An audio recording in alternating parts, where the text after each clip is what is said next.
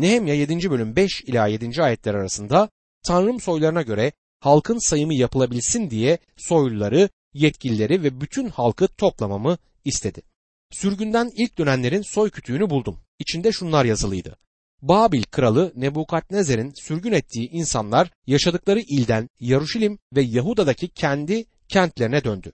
Bunlar Zerubabil, Yeşu, Nehemya, Azarya, Raamya, Nahamani, Mordekay, Bilşan, Misperet, Bigvay, Nehum ve Baana'nın önderliğinde geldiler. Bu Ezra kitabının ikinci bölümünde bulunan soy ağacıyla aynı soy ağacıdır. Tanrı bu kadar baskıyı ve mürekkebi boşu boşuna harcayarak bize bu aynı soy ağacını bir ikinci kez niçin vermek istemiştir?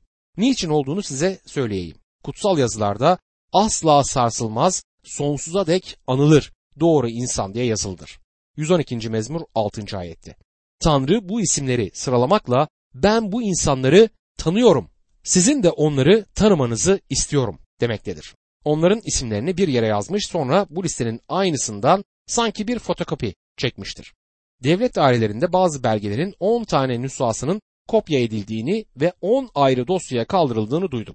Bu sayı daha da çok olabilir. Tanrı'nın kayıtlarında da buna benzer kopyalar bulunmaktadır. Tanrı burada sanki bu isimleri ilginç bulmayabilirsiniz ama ben çok ilginç buluyorum. Onlar benim halkım demektedir.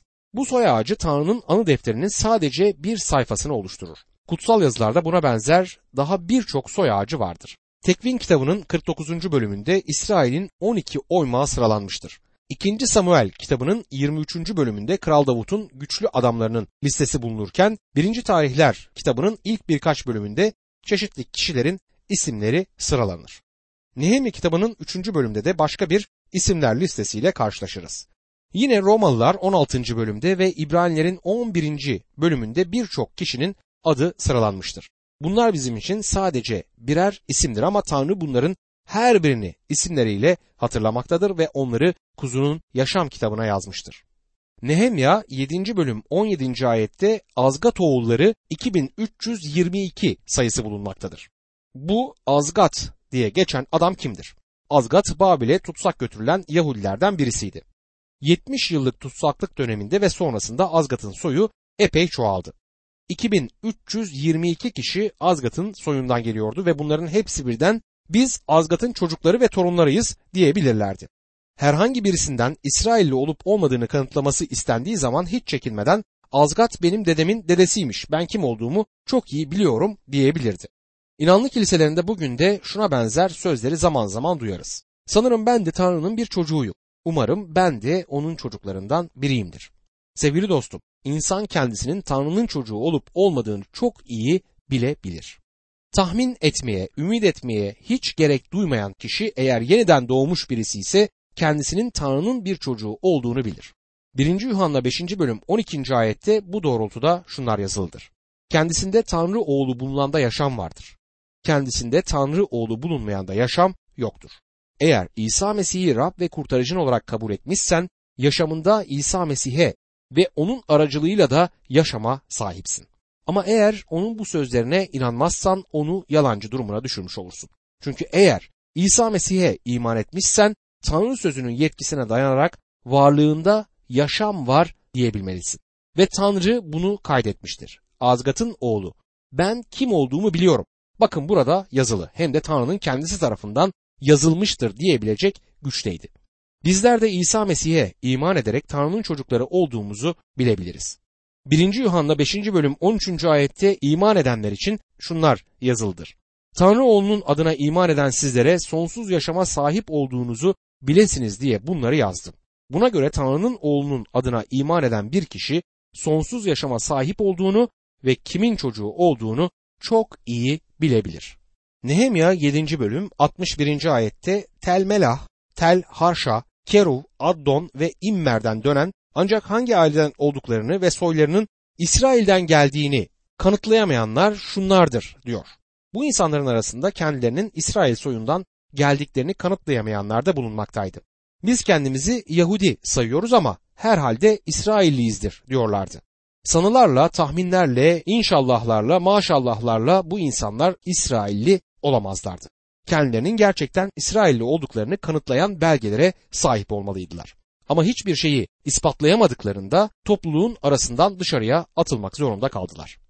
Nehemya 7. bölüm 64. ayette bunlar soy kütüklerini aradılar ama yazılı bir kayıt bulamayınca kahinlik görevi ellerinden alındı der. Bu adamlar kahin oldukları halde kendilerinin İsrail soyundan geldiklerini kanıtlayamamışlardı. Atalarının isimleri soy ağaçlarında yazılı değildi. Sevgili dostum Rab İsa Mesih'e iman ederek sadece kurtulman değil ama aynı zamanda kurtulmuş olduğunu bilmen de gerekmekte. Nehemya 7. bölüm 65. ayette vali Urim ile Tummim'i kullanan bir kahin çıkıncaya dek en kutsal yiyeceklerden yememelerini buyurdu diyor. O günlerde bir kişinin kahinlik özelliğinin olup olmadığı kahinin göğüslüğündeki Urim ve Tummim ile belli olurdu. Başkahin Tanrı'nın isteğini bu yolla anlayabiliyordu. Tanrı o dönemde kendi isteğini insanlara bu yolla açıklamayı daha uygun gördüyse de bugün bizler onun isteğini yine onun kutsal sözlerinde bulabiliyoruz. Onun kutsal yazıları bize aynı zamanda sonsuz yaşama nasıl sahip olabileceğimizi de açıklar. Nehemya 7. bölüm 73. ayette kahinler, leviller, tapınak görevlileri ve kapı nöbetçileri, ezgiciler, sıradan insanlar ve bütün İsrailler kentlerine yerleştiler diyor. 7. bölüm bu ayetle sona erer. İsrailoğulları artık yeniden kendi topraklarındadırlar. Nehemya'nın önderliğinde çok büyük bir işi başarmışlardı. Ama Nehemya'nın daha yapacağı işler vardı. Başladığı işi yarıda bırakmaya hiç niyeti yoktu. İsrail ulusunun yeniden güçlenebilmesi için bu adımların birer birer atılması gerekmekteydi. Bir önceki bölümde Yaruşilim duvarlarının yapımı tamamlandıktan sonra Nehemya'nın kendi güvenliğinin sağlanması için gerekli önlemleri aldığını ve bazı ilahicileri görevlendirdiğini görmüştük. Nehemya 8. bölümde tüm Yaruşilim kentinin Rab sevinciyle coşmasını ister. Bu amaçla büyük bir kutsal kitap toplantısı düzenlemektedir. Ruhsal uyanış için bu çok gerekliydi. Nehemya 8. bölüm 1. ayette İsrailliler kentlerine yerleştikten sonra 7. ay tek vücut halinde su kapısının karşısındaki alanda toplandılar. Bilgin Ezra'ya Rabbin Musa aracılığıyla İsrail halkına verdiği buyrukları içeren yasa kitabını getirmesini söylediler diyor. Ezra Musa peygamberin şeriat kitaplarından okumaya çağrılmıştır. Bu büyük bir toplantı olacak ve kutsal yazılardan uzun uzun okunacaktır. Nehemya 8. bölüm 2. ayette 7. ayın 1. günü kahin Ezra yasa kitabını halkın toplandığı yere getirdi. Dinleyip anlayabilecek kadın erkek herkes oradaydı der. Dikkat ederseniz toplantıya sadece anlayışla dinleyebilenler katılmaktaydı. Yani ağlayan bebeklerin bakıldığı küçük bir kreşleri olmalıydı. Belki de onlarla Nehemya'nın kendisi ilgileniyordu ama bunu bilmiyoruz. Ancak her şeyin uyum içinde gitmesi ve toplantıya katılanların söylenenleri anlayabilmesi için her türlü önlem alınmış ve hazırlıklar yapılmıştır. Nehemya 8. bölüm 3. ayette Ezra su kapısının karşısındaki alanda kadınların, erkeklerin ve anlayabilecek yaştaki çocukların önünde sabahtan öğlene kadar yasa kitabını okudu. Herkes dikkatle dinledi diyor. Sabahtan öğle vaktine kadar kutsal kitaptan okuyacağım sözleri dinleyecek bir cemaat bulunabilir mi? Sanmıyorum. Kilisede yaptığım konuşmalarda beni dinleyenleri zar zor 45 dakika orada tutabiliyorum. 45 dakikalık bir zaman kimisi için çok uzun, kimisi için de oldukça kısa bir zaman olabilir. Batı kiliseleri vaazlarını bir saatin üzerine hemen hemen hiç çıkarmaz. Genellikle vaazlar 30 ila 45 dakika arasındadır. Doğu kiliselerinde örneğin Rus Baptist kiliselerinde ya da Bulgar Protestan kiliselerinde 3 saat, 4 saat vaaz edebilirsiniz ve hiç kimsenin canı sıkılmaz, sizi dinlerler. Tanrı'nın sözünü duymaya gelen İsrailliler bu sözlere büyük bir ilgi gösteriyorlardı. 70 yıla yakın bir süre Babil'de tutsak yaşamışlar ve orada Rabbin sözlerini, kutsal yazıları hiç duymamışlardı. Bu onlar için yepyeni, heyecan dolu bir deneyimdir. Nehemya 8. bölüm 4. ayette bilgin Ezra toplantı için hazırlanmış ahşap bir zemin üzerinde duruyordu. Sağında Mattitya, Şema, Anaya, Uriya, Hilkiya ve Maaseya vardı. Solunda ise Pedaya, Mişael, Malkiya, Haşum, Haşbatdana, Zekeriya ve Meşullam duruyordu diye yazar.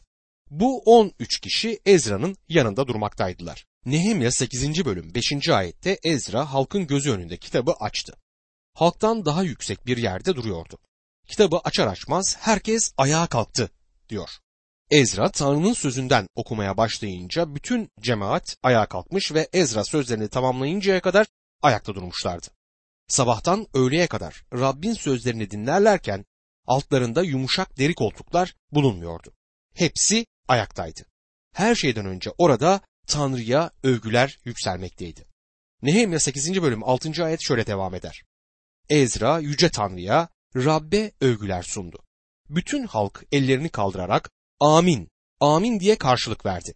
Hep birlikte eğilip yere kapanarak Rabbe tapındılar. Baş eğdiler ve yere kapanıp secde ettiler.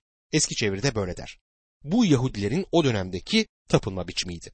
Ve Ezra büyük Tanrı'yı Rabbi takdis eder. Nehemya 8. bölüm 7. ayette Levillerden Yeşu, Bani, Şerevya, Yamin, Akkuv, Şabbetay, Hodia, Maaseya, Kelita, Azarya, Yozavat, Hanan ve Peleya ayakta duran halka yasayı anlattılar der. Yine burada çok önemli bazı insanların bir listesi daha verilmektedir. Bunlar Tanrı'nın sözlerini oraya toplanmış olan topluluğa anlatmakla, açıklamakla görevlendirilmiş kişilerdir. Nehemya 8. bölüm 8. ayette Tanrı'nın yasa kitabını okuyup açıkladılar. Herkesin anlamasını sağlayacak biçimde yorumladılar diyor. Bu büyük halk topluluğu Yaruşilim duvarları içerisinde sular kapısının önünde toplanmıştı. 7. ayette isimleri bildirilen insanlar kalabalığın çeşitli bölgelerine dağılmış durumdaydılar. Yazıcı Ezra kutsal yazılardan belirli bir kesimi okuyor ve sonra ara veriyordu. Bu arada kalabalığın arasına dağılmış olan bu kişiler yanlarında bulunan gruba Ezra'nın okuduklarını anladınız mı diye soruyorlardı. Onlar da herhalde büyük bir olasılıkla başlarını sallayarak anladıklarını ifade ediyorlardı. Belki içlerinden bazıları samimi bir şekilde konuşarak Ezra'nın söylediği sözlerden şunları anlamadık diye sorular soruyordu. O zaman da görevlendirilmiş olan bu kişi kendi grubunda bulunanlara sorulan soruların cevabını anlatıyordu. Bu çok güzel bir manzaradır. Görülmeye değerdi. Bizler bugün kiliselerimizde buna benzer büyük bir kutsal kitap toplantısı düzenlemek istersek bu kadar başarılı olabilir miyiz acaba? Birisi kalkıp kutsal kitaptan okuyacak olsaydı ve sorulacak sorulara yanıt vermek için cemaatin arasına bazı görevliler yerleştirseydiniz nasıl bir görüntü oluştururdu? Diyelim ki Efesliler 1. bölümden okuyorsunuz. Daha birkaç ayet bile okumadan ilk soruyla karşılaşıyoruz. Efesliler 1. bölüm 4. ayetteki o kendi önünde sevgide kutsal ve kusursuz olmamız için dünyanın kuruluşundan önce bizi Mesih'te seçti sözlerini okurken birisi size bir soru soruyor. Elçi Paulus burada ne demek istiyor? Seçilmiş olmayı mı öğretir? Seçilmiş olmak ne demektir? Kim bilir kutsal kitaptan böylesine bir çalışma yapmak cemaat arasında ruhsal bir uyanışa yol açabilir. Nehemya kitabında anlatılan bu olayda kutsal yazılardan okumak İsrail halkı arasında büyük bir ruhsal uyanışa yol açmıştı.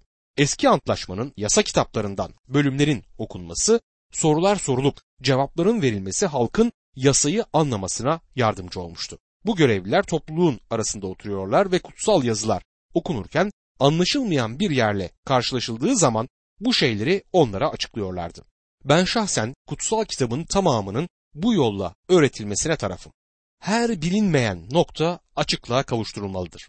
Yine şahsen kutsal kitaptan bir kesimin alınıp da bunun aracılığıyla İncil'in vaaz edilmesi olayını da doğru bulmuyorum. Bence Tanrı sözüne bu kadar çok ilgisizliğin var olmasının bir nedeni budur. Birçok vaaz duymuşumdur ki başlangıçta bir iki ayet okunarak başlarlar ama daha sonra kutsal kitabın başka hiçbir yerine değinmeden bir sürü söz söyleyip bu konuşmayı bitirirler. Ben Tanrı'nın bizden kutsal kitabı okumamızı ve okurken okuduğumuz yerleri açıklamaya çalışmamızı istediğini düşünüyorum. Nehemya 8. bölüm 8. ayette başka bir ders daha bulunmaktadır. Bilindiği gibi vaaz etmenin çok çeşitli yöntemleri bulunur. Psikolojik açıdan yaklaşılarak verilen vaaz vardır. Bilimsel açıdan yaklaşılarak yine vaaz verilebilir. İmanlı bir kız kardeş İlahiyat Fakültesi müdürüne benim radyoda kutsal kitabı ayet ayet açıklayışımı dinlediğini söylemiş. Müdür gayet kendinden emin bir şekilde şu karşılığı vermiş. Kutsal kitabı açıklamanın yollarından birisi budur ama vaaz etmenin uygun ve bilimsel yöntemi kesinlikle bu değildir. Kim ne derse desin beni hiç ilgilendirmez. Beni Rab İncil'i bu şekilde vaaz etmeye çağırmış ve ben böyle yapıyorum. Başkası bir başka şekilde yapıyorsa ona da saygı duyarım. Bakın ayette şu sözleri okuyoruz. Ve kitaptan, Allah'ın yasasından açıkça okudular ve anlamını buldular ve okuduklarını onlara anlattılar. Bizler de Tanrı'nın kendi sözünde ne demek istediğini iyice anlayabilmeliyiz. Ezra ve yanındaki diğerleri ilahiyat fakültesi bitirmiş, tefsir dersleri almış insanlar değildiler. İnsanların önünde nasıl konuşulması gerektiği konusunda özel kurslara gitmemişlerdi. Ama okudukları sözlerin Tanrı'nın sözleri olduğuna inanıyorlardı ve bu sözleri Tanrı'nın sözleri olarak okuyorlardı. Benim anlayışıma göre Tanrı da kilisedeki dua ve tapınma toplantılarımızda aynen bu şekilde ders vermemizi istemektedir.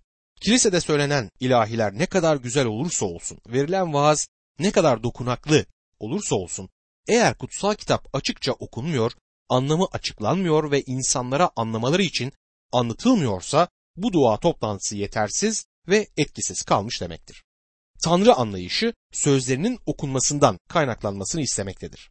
Nehemya 8. bölüm 9. ayette ise vali Nehemya, kahin ve bilgin Ezra ve halka öğretmenlik yapan Levililer bugün Tanrınız Rab için kutsal bir gündür. Yas tutup ağlamayın dediler. Çünkü bütün halk kutsal yasayı dinlerken ağlıyordu diyor. Bu insanların büyük bir bölümü Tanrı sözünü yaşamlarında daha önce hiç duymamıştı. Kutsal yazıların anlaşılır bir şekilde okunması ve ruhsal yasanın öğretişleri onların yüreklerini derinden etkilemiş, bu sözler karşısında kendi yaşamlarındaki günahların farkına varmışlardı.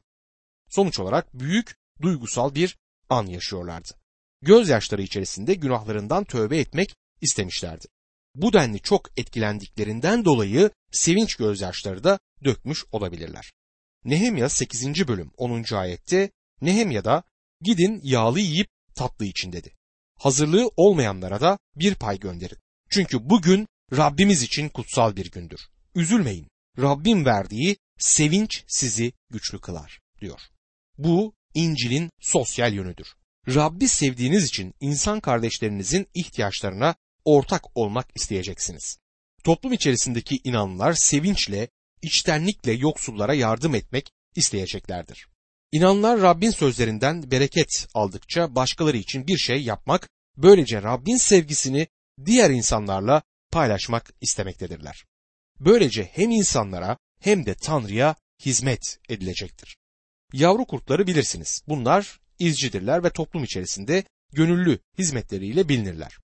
Bir keresinde kentin kenar bir köşesine izciler kamp kurmuştu.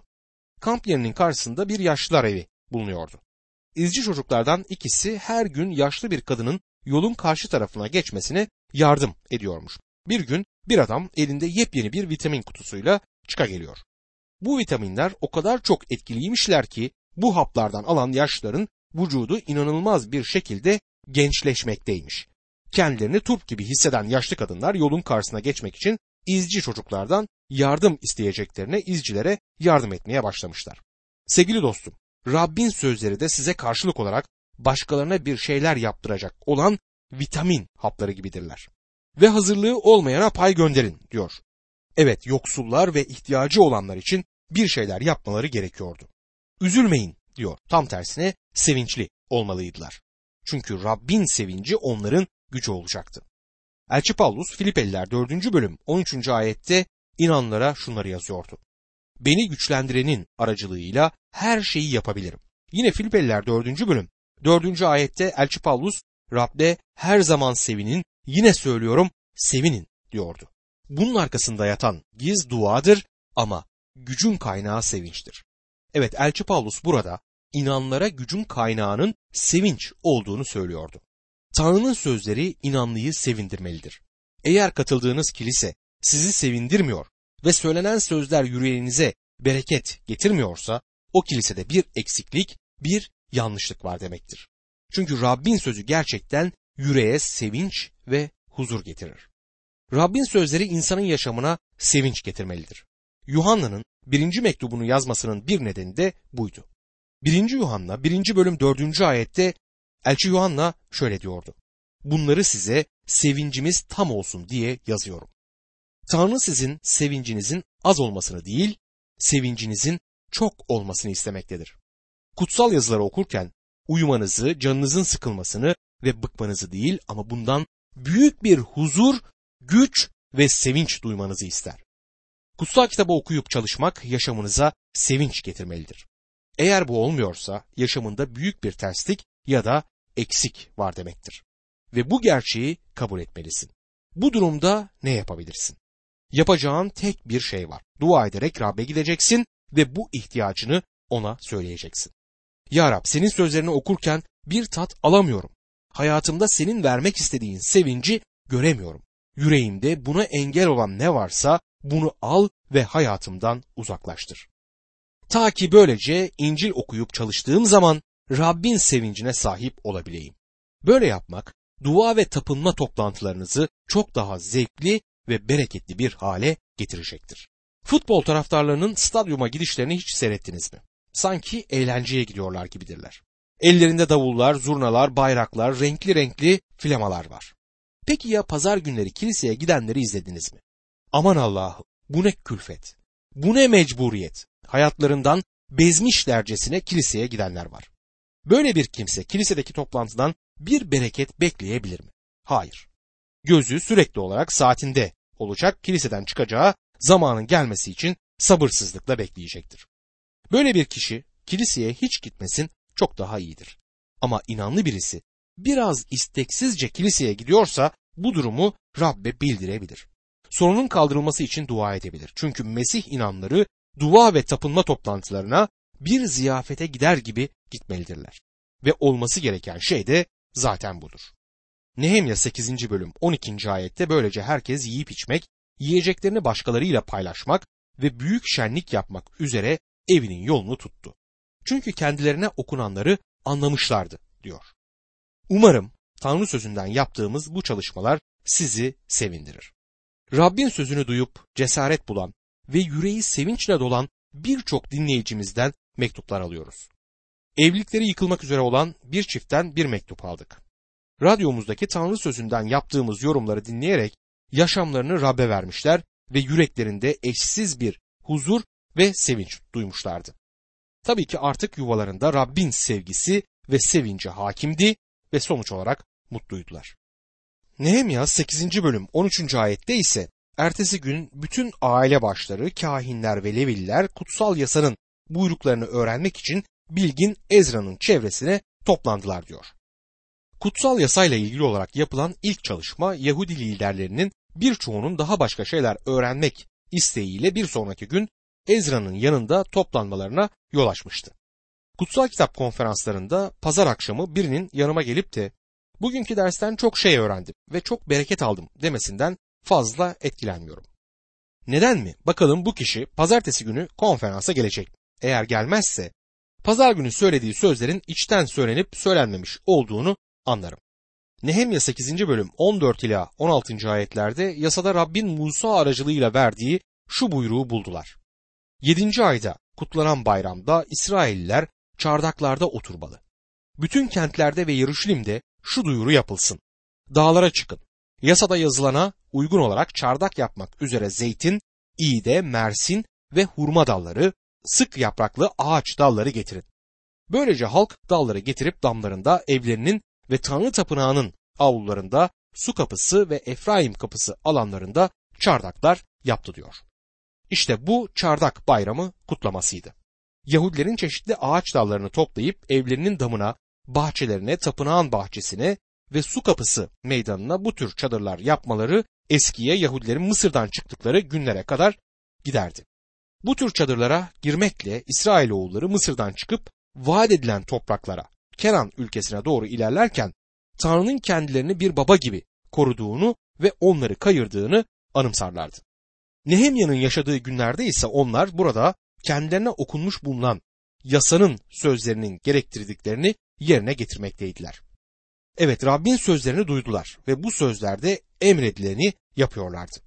Sevgili dostum, kutsal kitabı okuyup çalışmak ve bunun getirdiği sevinci duymak çok güzel bir şeydir.